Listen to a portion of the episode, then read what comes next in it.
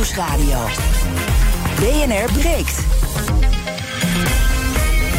Ivan Verrips. Goedemorgen en welkom. Vanaf half twaalf praat ik over het nieuws van de dag. Over een vraag waar ook het kabinet zich over buigt. Wat te doen met Russische reservisten die zich hier melden. En... Oh my gosh. Oh, wow. Awaiting visual confirmation. We got it? Waiting. Waiting. And we have. Ja, we have impact, hoera. Ding is kapot geklapt. We praten over het verdedigen van de aarde tegen meteoroli- meteorolietinslagen. NASA spreekt van een nieuw tijdperk voor de mensheid. Is dit nou een belangrijk onderzoek of niet? Bespreek ik met mijn panelleden Geert Noordzij, gemeenteraadslid in Amsterdam in de PvdA-fractie. Goedemorgen. Goedemorgen. En Jiska Post, interim-voorzitter van het CDJA. Goedemorgen. Goedemorgen. We gaan beginnen met. BNR breekt. Breekijzer. Breekijzer heeft te maken met de zorgpremie... die het komend jaar eh, ja, toch wel weer flink duurder gaat uitvallen. Vandaag kwam DSW, zoals altijd als eerste van alle verzekeraars... met de nieuwe zorgpremie, en die is dus flink hoger. Bij DSW gaat die omhoog met 9,75 euro per maand. En daarmee komt de premie op 137,5 euro per maand. De hoogste premiestijging ooit bij die verzekeraar.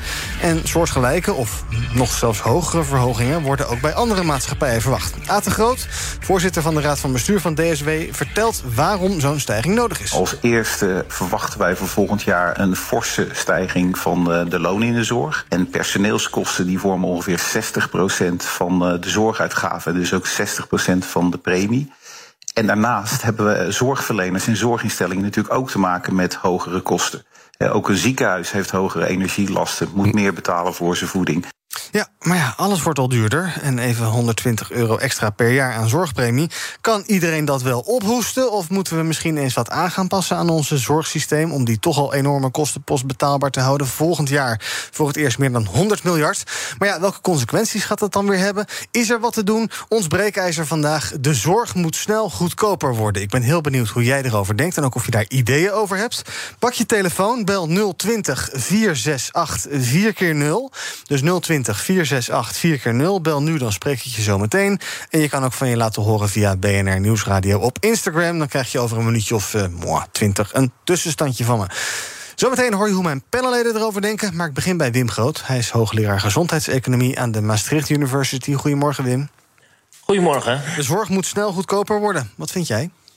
Nou, ik denk niet dat het uh, reëel is om te, te, verwachten dat dat snel zal gaan gebeuren. Uh, ja, we hebben te maken met uh, vergrijzing, met een sterk stijgende zorgvraag. De grote geboortecohorten van na de Tweede Wereldoorlog komen nu op een leeftijd dat ze uh, steeds meer van zorg gebruik gaan maken, aan de ene kant. En we hebben te maken met uh, krapte op de arbeidsmarkt aan de andere kant, waardoor ja, de salarissen omhoog gaan. En zorg is een arbeidsintensieve sector. 60% van de kosten gaan op aan salariskosten. Uh, dus ja, ook dat drijft de kosten uh, op. Dus ik, het is niet te verwachten dat die uh, premies snel omlaag zullen gaan. Nee, dus we staan erbij en we kijken ernaar. Nou ja, we kunnen wel wat doen, uh, natuurlijk. Natuurlijk zijn er mogelijkheden om uh, de groei van de uitgaven te beperken. Uh, maar een aanvullend probleem is natuurlijk dat we daar eigenlijk ook niet zo toe bereid zijn. He, de, alle, of veel van de voorstellen om de zorg goedkoper te maken, om, om dingen uit het pakket te schrappen, ja, die worden uiteindelijk door de Tweede Kamer worden die tegengehouden. Mm. dus we zijn ook niet zo bereid om, om ja, met minder zorg genoegen te nemen. Nee. Nou, laten we het komende half uur eens kijken welke opties we allemaal hebben dan. En wat we wel willen, wat we niet willen.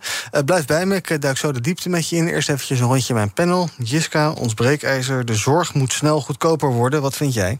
Uh, ik ben het in de basis wel eens met de stelling. Ik vind alleen het woord goedkoper een beetje uh, spannend daarin. Omdat mm -hmm. je dan al gauw denkt aan bezuinigingen. En ik moet ook denken aan de mensen die afhankelijk zijn van de zorg. En ik denk dat die daar niet bij gebaat zijn.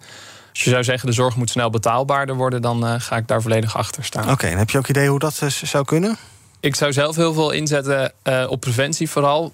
Wat er ook al wordt gezegd, er werken veel mensen in de zorg. Zorgkosten zijn uh, daar een grote kostpost. En we hebben te maken met vergrijzing. Dus je kan niet voorkomen dat er een groep aankomt... die op enig moment zorg nodig heeft. Maar we kunnen met preventie natuurlijk wel ervoor zorgen... dat we het moment waarop die zorg nodig is... zo lang mogelijk kunnen uitstellen.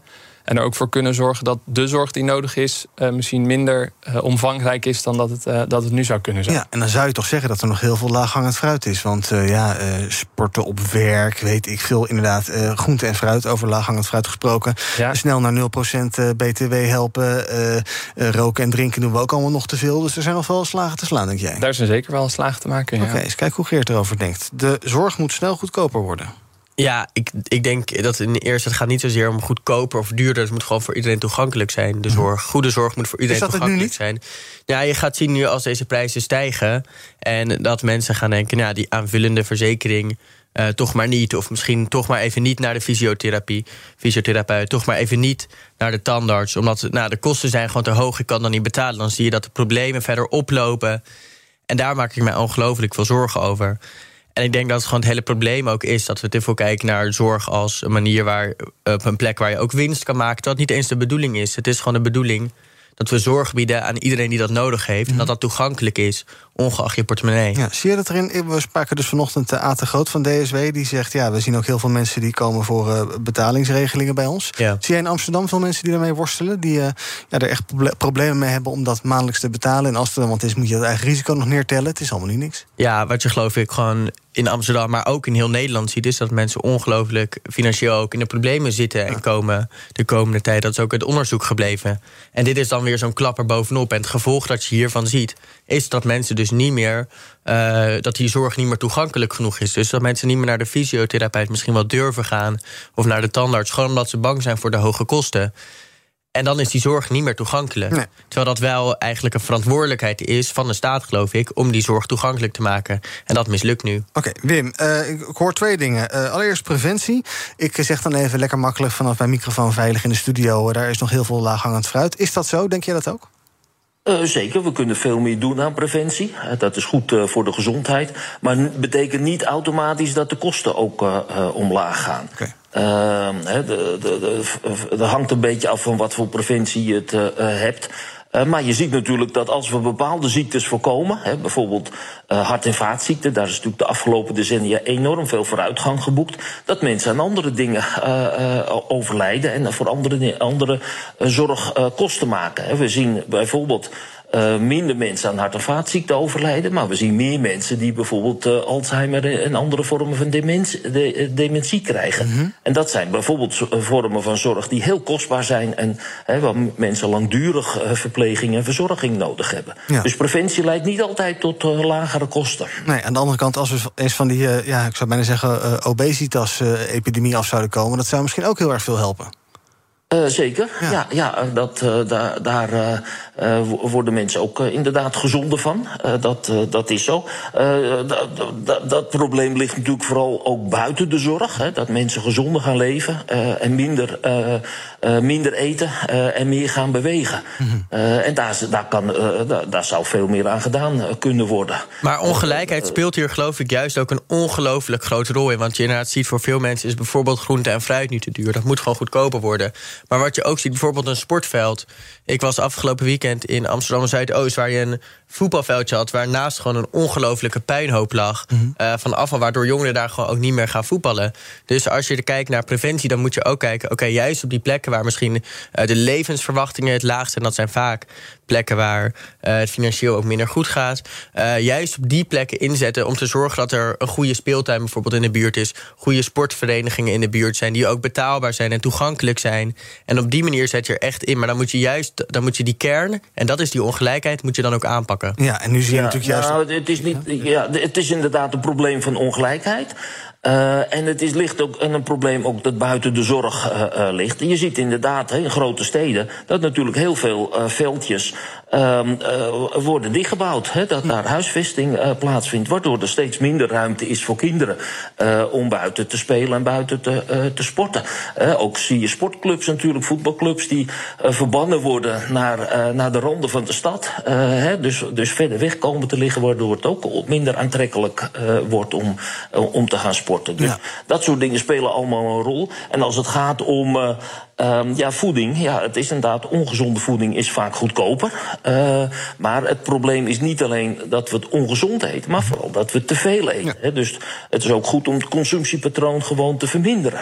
Ik ga het ook nog gelijk even politiek maken voordat we naar de bellers gaan. Ik zie al heel veel bellers die uh, ideeën hebben hierover. 020 468 4 keer 0 Ons breekijzer, de zorg moet snel goedkoper worden.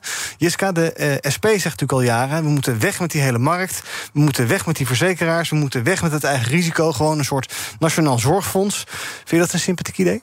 Ik geloof er niet in dat het Nationale Zorgfonds nou dit probleem gaat oplossen. Als je ook kijkt naar die vergrijzing en kijkt naar het feit dat we straks 1 op de 4 of 1 op de 3 mensen zelfs nodig gaan hebben om aan een bed te staan. Of je dan marktwerking of een volledig uh, genationaliseerd zorgsysteem hebt, dat weet ik niet of dat uh, nou per se de, de oplossing gaat zijn. Mm -hmm. Maar meer regie en meer overheidsregie erop. Ik denk wel dat we daar zeker naartoe moeten. Hugo de Jonge, voordat hij helaas coronaminister was, was daar ook heel druk mee bezig. Die gaf het ook al vaak aan. Die marktwerking die ik nu aantref, die is volledig doorgeslagen. Dat werkt zo gewoon niet. Uh, dus die lijn, daar kan ik me zeker in vinden. En ik denk dat dat ook wel heel, heel erg nodig is op dit moment. Ja, misschien ook wel wat uh, parallellen met de energiemarkt... waar een beetje hetzelfde speelt. Oké, laten we gaan kijken naar onze bellers. Hoe zij erover denken. Ons breekijzer. De zorg moet snel goedkoper worden. 020 468 4 keer 0 Als je wil reageren, als je er ideeën over hebt... ik hoor heel graag van je. Even kijken wie er het langst aan de telefoon hangt. Is ook niet gezond. Frank Bontebal, goedemorgen.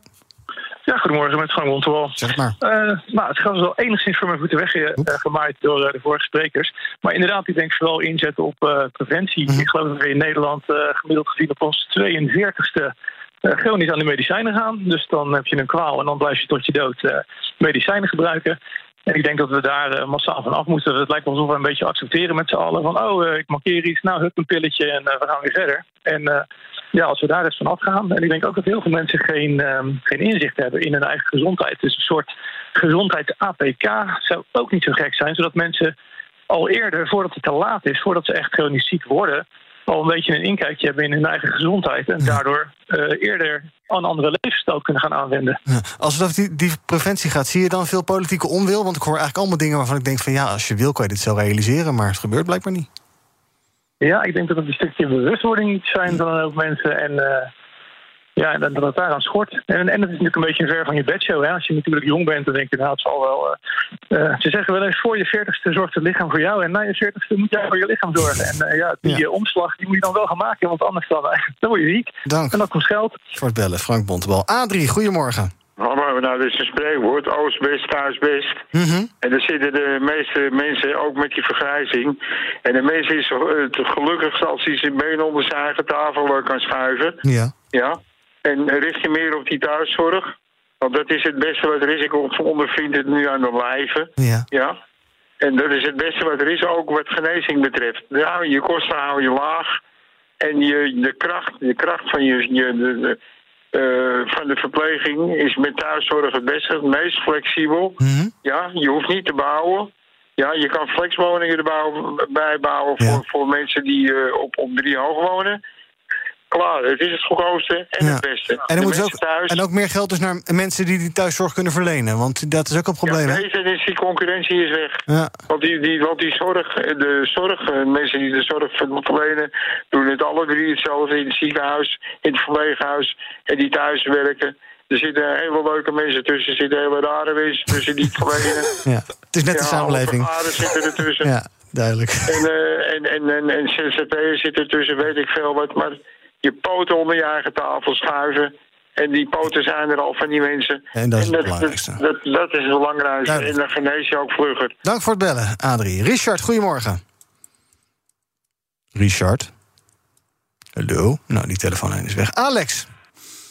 Goedemorgen. Maar. Goedemorgen. Ehm, een van de heren daar bij u eh, in de studio of in het panel... kunnen ze me uitleggen waarom een, een directeur van een ziekenhuis... tussen de 4 en de 5 ton verdient per jaar... en een verpleegster 2.500 euro... met alle onregelmatigheid van uh, zaterdag, weekenden en uh, avonddiensten.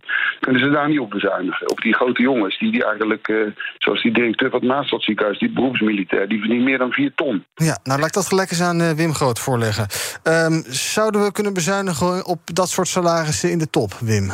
Een, nou, een directeur van een ziekenhuis verdient inmiddels al niet meer eh, eh, vier of vijf ton. Die vallen onder wetnormering topinkomens. Dus die mogen niet meer dan de ministersalaris eh, verdienen. Dat is zo'n eh, 160.000 euro eh, per jaar. Ehm, eh, dat, eh, ja, eh, ja, dus, dus de, de, en, en ja, je kan zeker discussiëren of, of dat niet nog minder zou moeten zijn. Ehm, maar goed, in, totaliteit zijn natuurlijk de salarissen van de directeuren van de ziekenhuizen maar een hele kleine druppel op een gloeiende plaat. Dus dus ehm, je, eh, da- daar kan je niet structureel de salarissen van de verpleegkundigen mee verhogen. Nee. maar het is natuurlijk wel heel krom als je inderdaad zegt... Nou, aan de ene kant zijn de salarissen echt veel te laag... en aan de andere kant is het misschien wel te hoog. En als je nou kijkt naar... als je als samenleving een eerlijke eh, verdeling van het inkomen wil... dan is dat dus hier geen sprake van. Dus dat is dan wel geloof ik iets wat je aan moet pakken. Dat is sowieso iets wat je bij die zorg aan moet pakken. Dat groot kapitaal, ook als je kijkt naar de farmaceutische industrie. Je moet gewoon kijken, oké, waar zit ook veel geld? Waar worden veel te veel winsten gemaakt? Terwijl je op de zorg eigenlijk niet helemaal bedoeld is om winsten te maken. Het is gewoon bedoeld om mensen zorg te bieden, om mensen te helpen wanneer ze eh, met hun gezondheid in problemen te komen. Waar worden al die winsten gemaakt? Oké, daar moeten we het wel aanpakken. Ehm, want juist als we het dan inderdaad hebben over dat de overheid de regie moet nemen en dat de overheid er eh, in moet stappen en niet alles maar aan de markt moet overlaten, dan is dit ook iets wat aangepakt moet worden. Geert, jij was toch van de PvdA? Ja? Ik hoor hier dat hele SP-verhaal, joh. Maar wij zijn ook een ongelooflijke sociaal-democratische partij. Ja, dus en jij wij hebt, wel geloven sympathie, juist- jij hebt daar sympathie voor. Ja, wij geloven juist dat je als eh, staat, eh, als overheid in moet grijpen. En dat je moet zorgen dat niet alles, zeker niet op zo'n ongelooflijk belangrijk punt als de zorg, dat het niet aan de markt overgelaten moet worden. Want dat is wat er nu gebeurt. Jiska, heb jij veel vertrouwen in innovatie in de zorg? Je, al die ziekenhuizen zitten natuurlijk op enorme eh, bergen aan data. Daar zou je misschien allerlei dingen mee kunnen. Er zijn ook weer allerlei vraagstukken als het gaat om privacy en dergelijke. Misschien moeten we. Zeg, Doe maar even een doemscenario. De Googles en de Amazons eens binnenhalen. Dat die er eens eh, flink overheen gaan. Om die behandelingen wat efficiënter te maken. Hop, een beetje opschieten. Of we ons nou moeten uitleveren aan Google en Amazon, dat weet ik niet. Maar we kunnen dat denk ik in Nederland met een mooie high-tech campus in Eindhoven ook heel goed zelf. eh, om daar dingen op te ontwikkelen. Ik, ik- het is bijna onoverkomelijk, denk ik, om in te gaan zetten op innovatie. Het is gewoon praktisch onmogelijk op één op de drie of één op de vier mensen werkende in Nederland in de zorg in te gaan zetten de komende 30 jaar. Dus je ontkomt er niet aan. Maar ook die kan je weer koppelen aan preventie. Ik heb een Apple Watch niet omdat ik het nou zo'n heel leuk Oh, high-tech dingetje jongen. vond. Maar omdat ik meedoe aan ACR Vitality. Dus als ik genoeg beweeg eh, in de maand, dan krijg ik daar een vergoeding voor. En daarmee kan ik bijvoorbeeld een Apple Watch eh, bekostigen via mijn zorgverzekering. Ja. Dus als je dan inzet op innovatie en preventie en hem dan al helemaal naar voren haalt. We zeiden net, voor je veertigste moet eh zorg je lichaam voor jou, daarna moet je voor je lichaam zorgen. Dan vind ik dit al een van de hele, een hele mooie manier om dat nu al te doen. Want het moedigt wel echt aan om eh, toch nog even naar buiten te gaan aan het eind van de Daar dag. kan je ook allerlei discussies over voeren. Of dat eh, heel wenselijk is. Want ja, is het niet ook een recht van mij als ik de hele dag chips wil eten op een bank en tv wil kijken. Maar dat is misschien een andere discussie voor een andere keer. Eh, Wim, als ik eh, Google op onnodige zorg krijg een waslijst aan behandelingen die we misschien wel eens zouden kunnen schrappen. Van bepaalde kijkoperaties tot bepaalde vormen van eh, rugpijn, prostaatkanker, waar je iets tegen kan doen, maar wat misschien niet nodig is. Eczeem, psoriasis. Eh, is, is daar veel winst te behalen? Eh, nou, eh, denk het niet. Nee, als je eerlijk bent. Ehm, om te beginnen, kijk, echt ehm, eh, on- onnodige zorg, dat is een heel beperkt eh, eh, eh, daarvan is ook nog wel de vraag of uiteindelijk we bereid zijn om die, dat niet meer te vergoeden. Eh, eh, een van de problemen is natuurlijk alle voorstellen die tot nu toe gedaan zijn om overbodige behandelingen uit het pakket te halen, uit het zorgverzekeringspakket te- te halen. Veel van die voorstellen zijn door de Tweede Kamer tegengehouden. Eh, daarnaast eh, gaat, is er natuurlijk heel veel praktijkvariatie eh, in Nederland. Hè.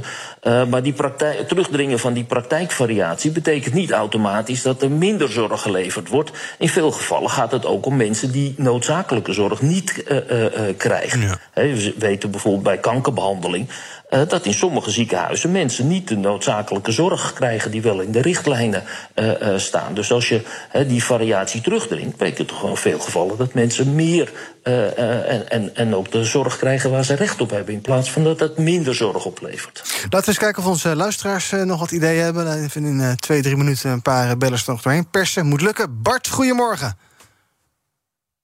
Bart? Nou, dat schiet wel snel op dan. Anne, goedemorgen. Ja, goedemorgen. Zeg het maar. Eh, Anne de Bruin, ja, ik eh, wilde wel aansluiten bij de vorige spreker. De marktwerking, die eh, zou je kunnen dempen. Niet helemaal nationaliseren, dat lijkt me niet haalbaar. Ja. Ehm, vastgoed. Ik heb onlangs dat programma gezien van 2 Doc met de titel Dodelijke Zorg. En dan schrik je wel. Dan zie je hoeveel geld er eigenlijk in de zorg onnodig over de balk gegooid wordt aan dure ICT-systemen, aan monopolieposities van mensen. En eh, ja, bijna crimineel wat daar gebeurt door zo'n ICT-bedrijf. En ja, daar kun je nog wel wat winst behalen. Ik zou daar op focussen. Duidelijk, dank voor het bellen. Eh, meneer of mevrouw Adams, goedemorgen. Ja, goedemorgen. Zegt u het maar. Ja, ik had een, eh, meer een vraag of opmerking. Is, zit er ook niet veel te veel dat er vergoed wordt, bijvoorbeeld aan, eh, in het pakket van abortus, euthanasie of dergelijke? Zit daar niet, eh, dat is toch allemaal geen, dat is onnodige zorg? Eh, in, het dat in- alle- in het basispakket. Ja, Ja, nou dat zal ik zo dan tot slot nog even aan Wim Groot voorleggen. er zijn heel veel zorg die, die ik echt eh, heel belangrijk vind, maar dat vind ik echt geen zorg wat belangrijk is. Nee, maar dat is misschien voor andere mensen weer wel belangrijk. Ja, dat weet ik, maar ik, zeg- ik opper het ook wel. Ja, nee, heel goed, heel goed. Dank voor het bellen. En tot slot van dit half uur, Ab, goedemorgen. Goedemorgen. Zeg het maar. U spreekt met Ab. Ja, dat Eh, ik ben het eh, eens met de stelling. En ik, eh, de reden waarom ik het eens ben is dat eh, gewoon de. eh, ik vind dat de marktwerking eigenlijk eh, waar het voor bedoeld was, heeft gefaald. Die was ingevoerd om eh, de zorgkosten lager eigenlijk eh, te maken. Maar dat is niet gebeurd. Die is alleen maar steeds hoger geworden. En daarnaast eh, vind ik dat de salarissen bij de verzekeraars alleen maar hoger zijn geworden. En salarissen bij ziekenhuismedewerkers en de zorg in het algemeen zijn niet ontwikkeld zoals bij de verzekeraars. Ja, en dat zou dus wel moeten gebeuren. Mensen aan het bed zouden ook eh, meer moeten verdienen. Duidelijk, voor het, eh, dank voor het bellen. Ab, tot slot, Wim, dus nog even kort twee dingen voorleggen. Eén, marktwerking in de zorg heeft gefaald. Wat vind jij? Eh, nee, nee, marktwerking in de zorg leidt er onder andere toe dat we volgend jaar weer minder voor onze premie betalen dan de, dan de kosten die we maken. Je, door de concurrentie tussen de zorgverzekeraars zie je dat die zorgverzekeraars gedwongen worden om een deel van hun reserves in te zetten om de premie laag te houden. En zonder concurrentie zouden we dat niet hebben. Hè. Dus, dus eh, per saldo zie je dus dat die eh, concurrentie, in ieder geval op de verzekeringsmarkt, leidt tot, eh, tot lagere kosten. Hè, ze stijgen wel, maar minder dan, dan eigenlijk anders het geval zou, Ja. zou zijn. En vraag twee, eh, een van de bellers die zei... we kunnen wel eens wat gaan snijden in het basispakket. Zou je daar voorstander zijn? Ik geloof dat ik het woord euthanasie hoorde. Ja, dat is natuurlijk... ja, ik weet niet, daar kan je allerlei keuzes in maken. Is dat wenselijk, denk je? Nou, nou euthanasie en, en abortus, eh, dat zijn toch dingen ehm, waar, die, die we belangrijk vinden dat die beschikbaar eh, zijn. Overigens, abortus eh, wordt niet uit het eh, zorgverzekeringspakket betaald. Want de abortusklinieken worden via een aparte subsidieregeling gefinancierd. Ja. Maar snijden in het basispakket? Of, of zit daar alles in Ik wat denk- echt basis ja, is? eh, Ik, ik denk zeker dat je kan snijden. oh, eh, en dat we er uiteindelijk ook niet aan ontkomen om te snijden in het basispakket.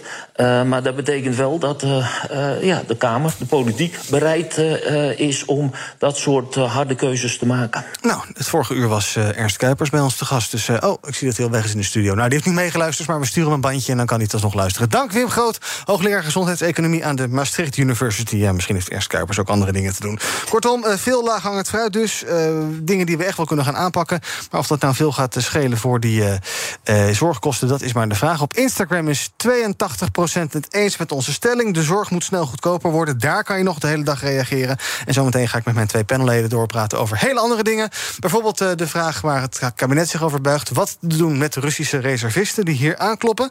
En we praten over het verdedigen van de aarde tegen meteorietinslagen. NASA spreekt van een nieuw tijdperk voor de mensheid. Zijn we gered?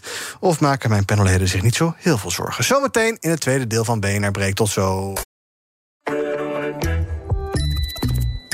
Het Eneco Klimaatreport van deze week komt uit Amsterdam. Ik ben Pascal en ik sta hier met de oprichter van Wikkelhuis op de werkplaats. Oep, wat zie ik hier? Ja, je ziet allemaal huisjes. En welke rol speelt energie-efficiëntie in jullie ontwerp- en bouwproces? We bouwen alleen maar met hernieuwbare materialen. Maar het leukste is dat we eigenlijk uh, zonne-energie gebruiken voor onze elektriciteit. We hebben duizend zonnepanelen op ons dak van de werkplaats. Duizend zonnepanelen, dat zijn er een hoop. Ik kan me voorstellen dat er veel stroom vanaf komt. Ja, er komt een enorme bak met stroom uit. En soms in de zomer is dat ook te veel. En daarom werken we samen met uh, Eneco, met het uh, opwek optimaal systeem. En wat doet dat systeem? Een soort dimmer, dat als er te veel stroom is, dat je dat zeg maar wat terug reguleert, zodat er geen netcongestie ontstaat. Want dan zou alles vastlopen. juist de balans op het energienetwerk. Ja, precies. En zo werkt Wikkelhuis samen met Eneco aan klimaatambities. Is het ook iets voor jouw bedrijf? Check dan eneco.nl slash klimaatambities. Bij BNR ben je altijd als eerste op de hoogte van het laatste nieuws. Luister dagelijks live via internet. Jelle Maasbach. Wesley Weert. We zijn er voor je met het leukste, opvallendste, maar natuurlijk ook het belangrijkste nieuws. Tijdens de presentatie van die halfjaarcijfers toen die beurskoers in elkaar kukkelde. BNR Beurs. Voor de slimme belegger. Blijf scherp en mis niets. Blijf scherp. BNR Nieuwsradio. BNR breekt. Ivan Verrips. Goedemorgen en welkom terug. In mijn panel vandaag Jiska Post, interim-voorzitter van het CDJA... en Geert Noorzij, hij is raadslid voor de PvdA in Amsterdam. En we gaan praten over het nieuws van de dag. Want er wordt komende vrijdag een uh, toespraak van Vladimir Poetin verwacht. Nou, dat zal ongetwijfeld gaan over die schijnreferenda. En we kunnen al een beetje raden wat hij dan gaat zeggen. Namelijk uh, overtuigende aantallen met mensen die zich willen aansluiten bij Rusland. En uh, dan horen die gebieden dus bij Rusland. Dat verwacht althans het Britse ministerie van Defensie. Intussen meldt de Volkskrant en ook andere media dat er in de EU ja, sterke verdeeldheid is over de opname van Russische reservisten in de EU. Crisisberaad in Brussel. Gisteren leverde niks op. Europese aanpak die op tafel ligt om gevluchte Russen een tijdelijk humanitaire status te geven. In plaats van een vluchtelingenstatus. En de vraag is een beetje: hoe moet Nederland daar nou in handelen? Mensen die uh, niet willen vechten, die het lukt om het land te ontvluchten, die hier aankomen. Wat moet je daarmee, Jiska? Uh, ik zou zeker voorstander zijn om die mensen wel op te vangen. Als ze helemaal hier zijn uh, en ook die keuze hebben gemaakt om daar niet te vechten, dan denk ik dat ze hier wel een, een, plek verdienen. Het is wel heel belangrijk om niet voorbij te gaan aan de gevoelens van bijvoorbeeld de Baltische Staten en Polen in die discussie. Want die hebben natuurlijk een hele andere geschiedenis met Rusland en op dit moment ook een hele andere verstandhouding. Die voelen elke dag de dreiging van uh, de boze buurman. En ik denk niet dat we hun moeten opleggen om hetzelfde te doen. Dus daar moet echt een soort maatwerk aanpak in komen... waarvan wij misschien in West-Europa zeggen... wij hebben hier de mogelijkheden en de ruimte om ze op te vangen. Maar laten we ze dan niet ook opleggen om ze daar ook uh, een plek te krijgen. Want ik denk dat dat niet passend is. Oké, okay, dus niet allerlei verdeelsleutels door Europa heen. Dat soort moeilijk gedoe. Um, uh, landen als Polen die zeggen ook... ja, die reservisten die moeten gewoon opstaan tegen het regime van Poetin. Blijf daar maar en ga daar maar uh, vechten, bewijzen van spreken. Um, ja. Maar dat kan je niet verwachten, of wel? Nee, we hebben misschien allemaal ook wel de uitzending van het NOS Journaal van het weekend gezien... met Iris de Graaf, die een, een demonstrant ja. interviewde... die nu met lopende camera, terwijl zijn interview aan het afnemen was... gewoon werd opgepakt en werd meegenomen. Dus ik zou zeker zeggen, sta op in Rusland en, uh, en demonstreer daar. Maar je ziet ook dat het op dit moment gewoon uh, praktisch onmogelijk is. En dat het ook heel gevaarlijk is. Dus dan lijkt het me niet logisch om hen te vragen dat daar te doen. Nee, nou best begrijpelijk dat je dat land dan misschien wil ontvluchten. Dus ja, Geert, zeker. Uh, die humanitaire status, is dat misschien een aardige tussenweg... zodat ja, die Russen dan op een bepaald moment ook weer terug kunnen? Ja, ik vind het lastig om dan precies ja. te zeggen welke status of hoe moet je nou daar uh, precies mee omgaan met welke status. Maar de basis is, is natuurlijk wel dat iedereen die vlucht voor oorlog en geweld opgevangen moet worden. Zo staat het ook in het VN-vluchtelingenverdrag. En daar moeten we als Nederland ons gewoon aan houden. Mm -hmm. um, dus op die manier denk ik wel van ja, um, als je dan in, inderdaad tot de analyse komt van, nou, daar is inderdaad sprake van vluchten voor oorlog en geweld. Zeker dat deel van geweld is ook heel erg belangrijk dan moet je inderdaad opvang kunnen bieden. Ik vind het lastig om dan precies te zeggen van welke hoe dat juridisch status, moet, ja. ja. inderdaad, hoe dat juridisch, welke precieze status gedaan. Maar de basis ligt gewoon bij het VN-vluchtelingenverdrag, mm -hmm. waar we ons aan moeten houden. Iedereen die vlucht voor oorlog en geweld moet onderdak krijgen. Ja, nou, ik kan de reacties ter uh, uh, aan, aan, aan rechtse zijde misschien wat verder ook nog wel voorstellen, namelijk uh, grenzen dicht en ze blijven daar maar. Ja, maar elk mens, als mens heb je recht op een eerlijke asielprocedure. Als mens heb je recht op een veilig bestaan. Mm -hmm. En dan maakt het eigenlijk niet uit waar je vandaan komt. Als je in jouw land, als daar sprake is van oorlog en geweld... en je kan geen normaal leven leiden... dan moet je onderdak kunnen eh, geboden krijgen. Zo staat het ook in het VN-vluchtelingenverdrag. Lijkt me heel logisch dat daar er ook zo in staat. Je hebt recht op een eerlijke asielprocedure en dat moeten we dan ook bieden. Ehm, ja, je bent toch eh, gemeenteraadslid in Amsterdam, dus dan toch de vraag: is er hier ruimte? Ja, dat weet ik niet zo precies. Ik ga daar ook niet over. Mhm. Ehm, maar ja, ik denk wel dat we gewoon in altijd moeten kijken: oké, hoe kunnen we mensen, waar ze ook vandaan komen, maar hoe kunnen we mensen die vluchten voor oorlog en geweld opvangen? Ehm, in elke stad, in elke gemeente. Juist. Ander nieuws van vandaag gaat over de inspectie Belastingen, Toeslagen en Douane. Die zegt dat het kabinet er rekening mee moet houden dat de maatregelen voor het nieuwe belastingplan ervoor zorgen dat het hele systeem veel te ingewikkeld wordt voor gewone burgers, voor jou en voor mij. De nieuwe maatregelen zijn veelal aanvullingen of uitzonderingen op huidige regels die al ingewikkeld waren voor de burger. Ik weet niet of jullie wel eens op belastingdienst.nl hebben rondgesurfd. Nou, dat is een soort oerwoud waar je niet uitkomt en waar je ook niets van begrijpt. Is dat, Jiska, eigenlijk belangrijk? Dat wij allemaal kunnen snappen hoe je belastingaangifte tot stand komt... en dat je dat gewoon bij wijze van spreken op je uh, smartphone uh, rekenmachientje kan narekenen? Ja, dat is heel belangrijk. Het kan op je, geluid, sorry. Het kan op je smartphone uh, met de app natuurlijk voor de aangifte. Dat klopt wel, maar het is, het is onbegrijpelijk. Ik heb uh, laatst ook voor uh, vrienden die hier studeren vanuit het buitenland... het enigszins proberen uit te leggen. Maar ik kwam er eigenlijk zelf ook niet uit om het nu de opbouw precies toe te lichten. En ook wanneer ze nou wel of geen toeslag krijgen. En dan de waarschuwing erbij. Als je gaat verdienen op een gegeven moment... zet die toeslagen wel op tijd op. Mm Want anders krijg je het jaar daarna een rekening van de Belastingdienst... om het allemaal weer terug te betalen. En we hebben natuurlijk allemaal gezien uh, met de toeslagenaffaire... met een aantal bijstandsschandalen... Uh, waarbij iemand een tas boodschappen krijgt... en vervolgens alles terug moet betalen... dat het ook onbegrijpelijk is. Want die regels zijn er allemaal, worden allemaal ergens uitgelegd... Maar het is zo ingewikkeld dat mensen het eigenlijk ook niet meer weten... Uh, wat dan precies die regels zijn en waar dan ook de grens ligt. Wat mag nog wel, wat mag nog niet. Ja. Ik zou het zelf, wat ik zeg, ook niet kunnen uitleggen. Nee, eigenlijk zou je het gewoon op één A4'tje grafisch moeten kunnen vormgeven. En in ieder geval voor de standaard situaties. En dat is nu natuurlijk niet te doen. Want je nee. hebt allerlei schalen, uitzonderingen, toeslagen, eh, kortingen enzovoorts. Ja, ik heb het rapport ook waar het nieuwsartikel over ging... even snel doorgenomen. Oh, dan zie je ook alleen maar de, ja, precies de, de titels van de maatregelen... die zijn eigenlijk al niet meer in één zin te begrijpen. Die moet je al twee keer lezen om de uitzondering op de maatregel... die al een uitzondering was op, uh, op die andere maatregel... Mm -hmm. te snappen wat ja. nou precies het, uh, het extraatje inhoudt. Ja. ja, het gaat natuurlijk over iets veel fundamentelers. De afstand eigenlijk tussen de overheid en Nederlanders en gewoon de inwoners. En die moeten we verkleinen. En doordat je het zo ingewikkeld maakt, al die regelingen vanuit de overheid... dan wordt het ook voor de inwoners, voor Nederlanders... gewoon ongelooflijk lastig inderdaad om daarmee om te gaan. En dan vergroot je daarmee ook die afstand tussen met de, met de overheid. Ja, of moeten we erop vertrouwen dat ze het op, het ministerie van Financiën wel weten... dat jij netjes je inkomen invult elk jaar... dat er dan een soort blackbox in gaat, daar staat een bedrag onder... en dan succes ermee. Ja, maar is dat, niet dat, dat klinkt heel makkelijk, ja. maar het is niet zo makkelijk in praktijk dus gebleken. Het is heel ingewikkeld, blijkt nu in praktijk. En dat wisten we eigenlijk ook al. Um, en, en dat komt dus. Ja. Ja. ja, en dat komt dus ook doordat we gewoon te weinig contact. dat er in de politiek te weinig contact is met gewoon de inwoners. Dat er te weinig gesproken wordt van. hé, hey, hoe vind je eigenlijk het belastingssysteem?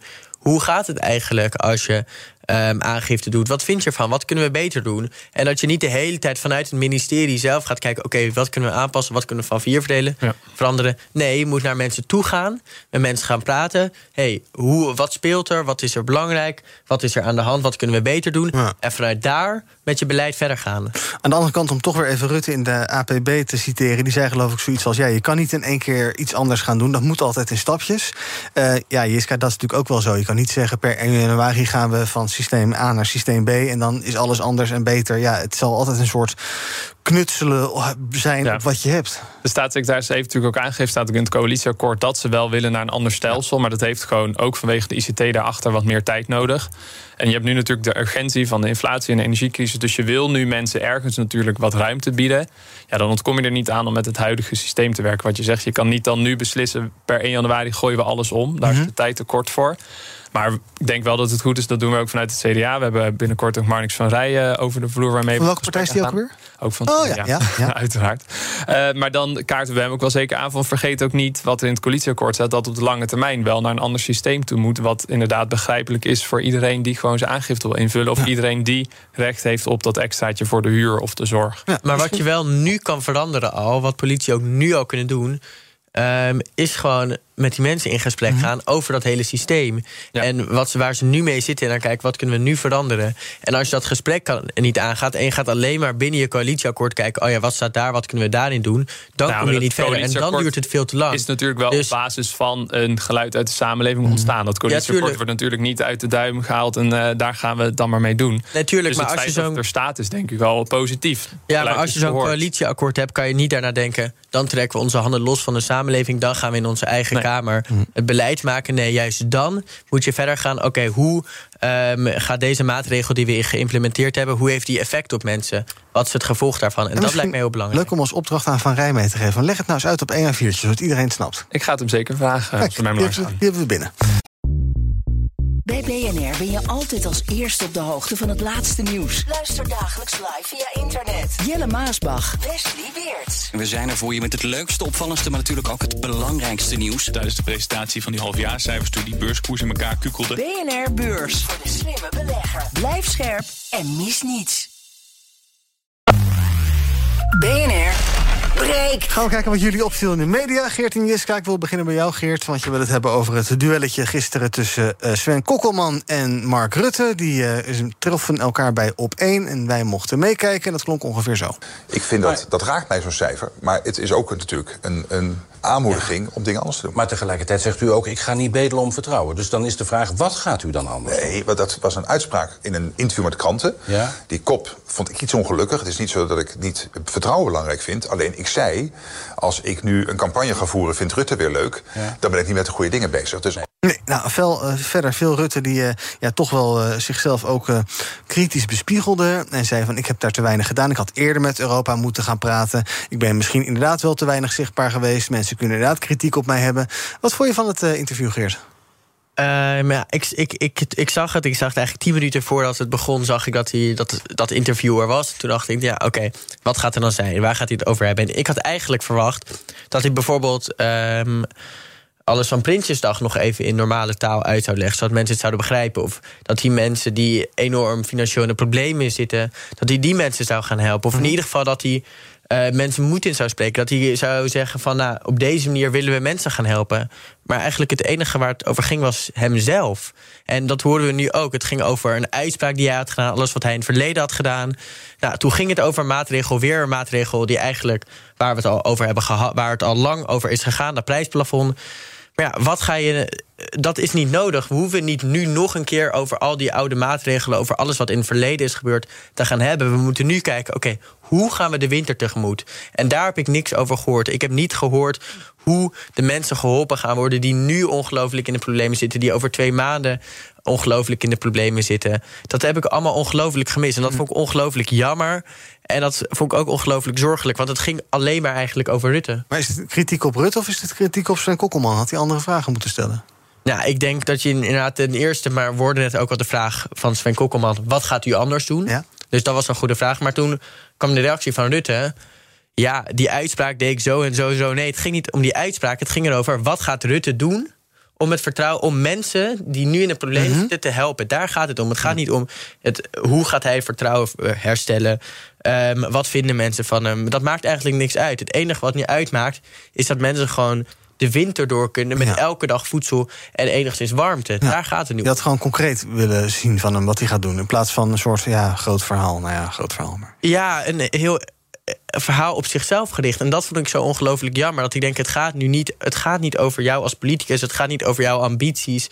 Het gaat over de mensen die ongelooflijk in de problemen zitten. Die de dag niet doorkomen. Die hun kinderen niet genoeg eten kunnen geven. Mm. Maar daar ging het helemaal niet over. En dat vond ik echt ongelooflijk jammer en schadelijk ook. Ja. Jiska, wil jij meer Rutte in de media en dan vooral eh, kritisch bevraagd worden en concrete ideeën? Ik had misschien de setting gewoon aan de op één tafel zelf eh, passender gevonden. Ook om op eh, de onderwerpen die Geert eh, nu noemt in te gaan. Dan heb je natuurlijk ook iets meer dynamiek en iets meer discussie met de, de gasten ook in de tafel. Of aan de tafel in de zaal. Eh, het, het was nu heel veilig, denk ik. Ik denk dat dat voor Rutte misschien zelf ook wel zijn doel was wat hij had die avond gisteren. En het volgt natuurlijk op kritiek dat hij niet genoeg zichtbaar is geweest. En dat hij heel veel op de achtergrond was. Veel de vakministers naar voren schuift. Dat hebben we natuurlijk afgelopen 10, 12 jaar al heel vaak eh, bij hem gezien. Hij is de manager van het kabinet, niet per se de voorman op die momenten. Ja, en dan is het het doel geweest om nu natuurlijk over die problemen van de afgelopen maanden te praten. En in dat opzicht is het doel daarin natuurlijk geslaagd. Dat zag je ook in de kranten vanmorgen. Uh, Rutte reflecteert op afgelopen maanden. Hij had wat anders moeten doen. Dus in dat opzicht is het doel geslaagd. Maar kan me wel um, vinden bij Geert. Dat natuurlijk de onderwerpen die zijn besproken uh, misschien niet helemaal raken aan de zorgen die nu echt in de samenleving nee, liggen. Nee, want de kern van het probleem is niet dat vertrouwen. De kern van het probleem is dat er vandaag op dit moment ouders zijn die denken: ga ik mijn kind vanavond ja. avondeten kunnen geven? En daar ging het niet over, terwijl het daar juist nu over moet gaan. Nou, snel vergeten dus, hebben we weinig aan gehad. Jiska, jij wil het hebben over de uh, enquête gaswinning. Uh, gisteren een uh, gedupeerde en een gedeputeerde, maar je wilt het graag hebben over gedupeerde in de Kamer. Ja, ik, je, hoort nu, je ziet nu ook wel veel op Twitter en hoort in de media ook bij wat reksere partijen in het parlement die zeggen: nou, we kunnen weer veilig gas gaan winnen. Dus mm -hmm. laten we die kraan opendraaien en dan lossen we daarmee ja. alle problemen op. Geef al die mensen een shitload aan geld ja, en dan gaan en we dan lekker komt het allemaal goed. En dat is een gedachtegang die je natuurlijk heel makkelijk kan volgen. Als je met een biertje aan de bar staat en je hoort dat het kan veilig, geef ze wat geld, dan is het allemaal goed. Nou, dan kan je daar best wel aan meekomen. Maar ik zat die voor te luisteren en zeker die van de gedupeerde moeder uh, die daar gisteren sprak. Dat ging zo door merg en been om te horen hoe emotioneel die impact is geweest uh, op haar en haar gezin dat, dat ik dat heel graag wilde benoemen. Dat ook al klinkt die oplossing zo makkelijk, die problemen die zij beschreef, die zijn zoveel langduriger en die gaan zoveel dieper dan een cheque met geld geven en een gouden toren neerzetten in Groningen en dan is het allemaal weer mooi. Dat gaat daar helemaal niet om. Ze beschreef ook een situatie dat het huis eindelijk weer was opgeknapt. Hebben ze een tuinfeestje en net op dat moment komt er weer een aardbeving. Ja, dat is een angst en een pijn en emotie die kan je niet in geld vatten of in andere oplossingen. Toen ik dat hoorde, was het voor mij, het was al heel lang duidelijk dat die gaskraan dicht moest. Maar zeker ook nu in deze tijd van de energiecrisis, zou ik het er zelf al genees maar over willen hebben om hem open te kunnen draaien. Als je hoort hoe met hoeveel pijn en emotie zij daar gisteren zat. Ja, als ik jou ook zo hoorde, is het ook wel een beetje ongemakkelijk dat er vanuit Den Haag wordt besloten over Groningen, toch? Want ja, uh, überhaupt ook dat die hele enquête in Den Haag is, had dat lekker in Groningen gedaan, maar oké.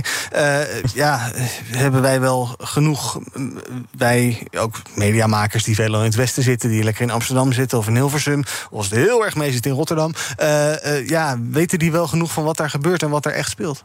Ja, dat hoorde je in het andere voor van gisteren met de gedeputeerde... die eigenlijk vaak minder informatie had dan de media... die ook inderdaad dicht op Den Haag zat. Dan werd er in Den Haag iets besloten en hij vernam het uh, volgens mij via de kranten af en toe... wat dan het besluit was. Ja, en dat is natuurlijk uh, funest, zeker voor, uh, voor de situatie die er toen al was daar. Ja, maar niet meer boren dus, wat jou nee, betreft. nee, heel geen ding... Nee, laten we dat vooral niet meer doen. Laten we vooral inzetten op verduurzamen. Zorgen dat we niet meer afhankelijk zijn van gas. En daar nu heel veel gas op geven. Um, nee, geen gas opgeven. Ja, geen nee. gas opgeven. Nou ja, heel veel wind Heel veel wind En, Ja, zorgen precies. dat we daar zo snel mogelijk mee doorzetten. En daarbij ook gewoon alle middelen die er zijn inzetten. Alright. Tot slot van deze uitzending gaan we kijken wat er trending is op de socials. Onder andere hashtag op 1 NPO en Rutte zijn trending. Uiteraard vanwege dat interview gisteravond. Ook trending de transgenderwet. Vandaag wordt in de Tweede Kamer over die transgenderwet gesproken. Het is toch een beetje de vraag of daar nou een meerderheid voor komt. Er is ook heel veel ja, kritiek ophef de afgelopen dagen. Conservatieve mensen die problemen zien door de wetgeving. Een ander gedeelte is van mening dat die transgenderwet goed is... voor het welzijn van transgender personen. Voor wie regelgeving makkelijker gaat worden. En voor mensen die daar niet mee te maken hebben... verandert er ook niet zoveel. En ook deze meneer is trending. Even een stukje Sky Radio naar de mensen toe. Mr. Props die daagt namelijk Sony voor de rechter. Volgens een accountantskantoor hebben Sony en een dochteronderneming... jarenlang royalties achtergehouden... waardoor Mr. Props miljoenen aan inkomsten zou zijn misgelopen. En tot zover BNR breekt voor vandaag. Dank dat jullie er waren. Ik wil nog even praten over DART. Dat was dat NASA-ding die dat stuk, eh, die, dat, die die zonde op die eh, ruimterots heeft eh, afgevuurd. Is dat heel fijn, heel belangrijk dat we dat soort dingen doen? Dat we weten dat we asteroïdes kunnen afschieten en dat ze ons niet raken. Jeska, voel je je bedreigd door de ruimte? Helle? Ja, aan de ene kant vind ik het ontzettend tof dat we het kunnen. Ik vind het ook doodeng als dit natuurlijk weer bij verkeerde mensen terechtkomt... wat we er dan allemaal mee kunnen gaan Ja, doen. wie dan allemaal van de aarde kan schieten. Ja, nou ja, als je volgens mij een asteroïde op de hele aarde afschiet... dan gaat het sowieso mis. Maar je Ja. kan natuurlijk ook gaan denken aan het beïnvloeden van klimaat... of eh, noem maar Oh. op met dit soort technieken. En dat vind ik een enge kant eraan. Maar goed, als je natuurlijk gisteren dat filmpje ziet... en hoe ze daar gewerkt hebben... is dat natuurlijk hartstikke gaaf om, eh, om dat te beseffen dat het kan. Voel jij je bedreigd door het heelal? Even een eh, grote vraag als laatste, Geert. Nou, als ik denk dat we het over de toekomst van de aarde hebben, dan lijkt me dat we op, dat op één staat op dit moment de klimaatcrisis, die voor ongelooflijk veel leed gaat zorgen als we niks doen. Dus ik denk dat we daar ook heel veel prioriteit aan moeten geven. Ehm, want dat lijkt, is voor mijn gevoel op dit moment ondergesneeuwd. Ja, en belangrijker dan asteroïden die eventueel hier naartoe komen. Ooit een keer. Ja, ik denk het 100 wel. plus jaar. Ja, oké. Dank voor jullie aanwezigheid vandaag. Geert Noords en Jiska Post. Fijn dat jullie er waren. En graag tot een volgende keer. Morgen dan ben ik er weer met BNR Breekt. Tot die tijd laat je gewoon de radio aanstaan. Hoor je zo meteen Thomas van Zel met BNR Zaken doen. Als er dan toch iets is, ja, dat je iets anders moet doen, werk of zo. Of, nou ja, oké, volg BNR dan via de socials. Zoek maar eventjes eh, ons op Twitter, Instagram, YouTube, TikTok, LinkedIn. Weet ik veel waar je ook maar wil. We zijn overal te vinden. Maar het makkelijkste is dus gewoon radio aan laten staan. Dan hoor je zo meteen Thomas van Zel. En dan verdwijnen, nu, verdwijnen wij nu in de ruimte. Dag! Bij BNR ben je altijd als eerste op de hoogte van het laatste nieuws. Luister dagelijks live via internet. Jelle Maasbach, Wesley Weert. We zijn er voor je met het leukste, opvallendste, maar natuurlijk ook het belangrijkste nieuws. Tijdens de presentatie van die halfjaarcijfers toen die beurskoers in elkaar kukkelde. BNR Beurs. Voor de slimme belegger. Blijf scherp en mis niets.